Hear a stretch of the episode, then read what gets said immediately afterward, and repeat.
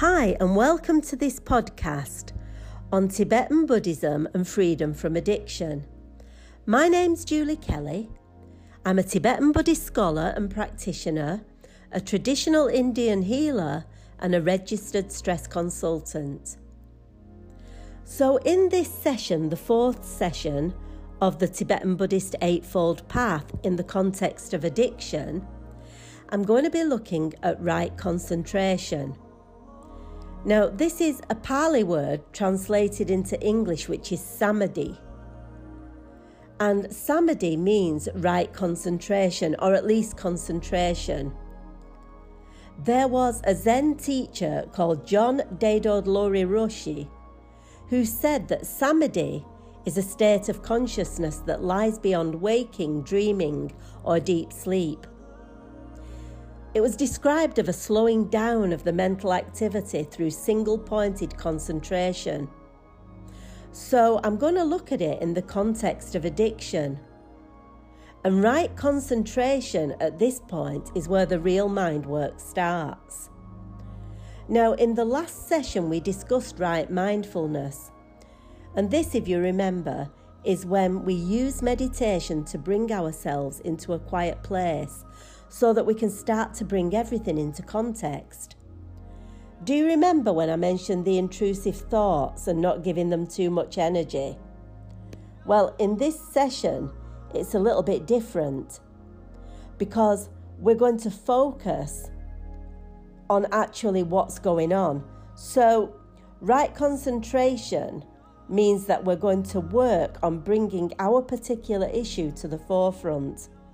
But again, your mind must be quiet in a quiet space, so we need to prepare by doing the breathing exercise, which is just sitting with the breath for a few moments, breathing in through the nostrils and out through the nostrils, and just being with that breath.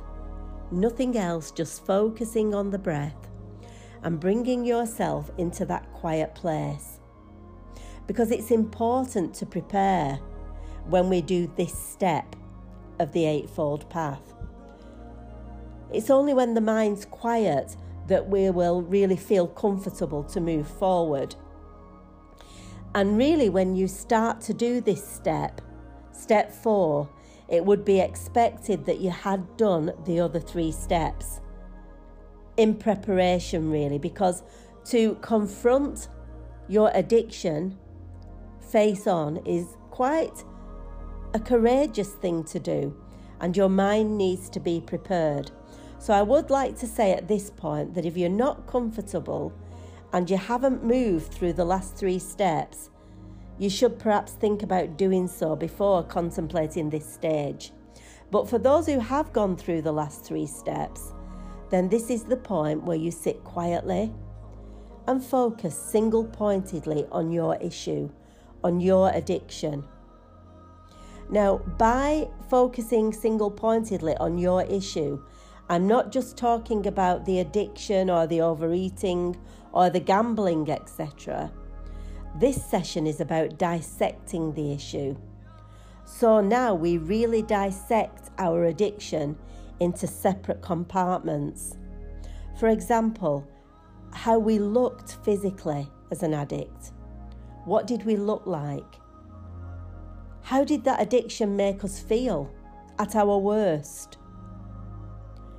How did it affect us mentally and spiritually as well as the others around us in our environment. So, you see, this session is about really looking closely at our personal relationship with our addiction because let's face it, for a while, it was the most significant relationship, and now it's being laid bare for what it is. This is a really significant part of the Eightfold Path in the context of addiction because only when we dissect the problem into several parts can we start to realize that none of those parts represent us as a person, me or you. We constantly use the words, I'm a recovering addict, but when we look at those different parts, none of them represent us or our addiction. Well, not independently anyway. You see, we've explored feelings. How did it make us feel when we were addicted at our worst? We've looked at appearances. How did we look as an addict? What did we look like? Did we wash? Did we dress? Did we smell? We've looked at the environment, the people around us, where we lived. What did it look like? What was our surroundings like? Our mental health, what did we feel like mentally? How did it affect us when we were addicted? Our physical health, what impact did that have on our body? And our spiritual health, did we lose our beliefs, our faith? Did we lose faith in who we were? All of these relate to our addiction, but none of them represent it. So now we can begin to see that all of those things including our addiction, are empty and void of self. And they only hold power when the mind is not quiet. Hence the importance of the previous podcast, Right Mindfulness. So, this session is all about looking at the addiction as it really is, for what it is and all it is is a culmination of thoughts, feelings, and sensations that impose on you as a clear consciousness. You are a clear consciousness that's untainted and unblemished until these environmental factors impose on it and impinge on it. But people do change people do give up their addictions and move forward and never ever look back. So, because we know people who do that, we know that those addictions are not part of us. We know they're empty, they're void of self, and they can be removed just as quickly as they come. So, when we can start to see those different aspects of the addiction as being empty and meaningless, we then realize that there's no need to let them rule or dominate our mind. So I really hope this session has been of benefit. Again, my name's Julie Kelly.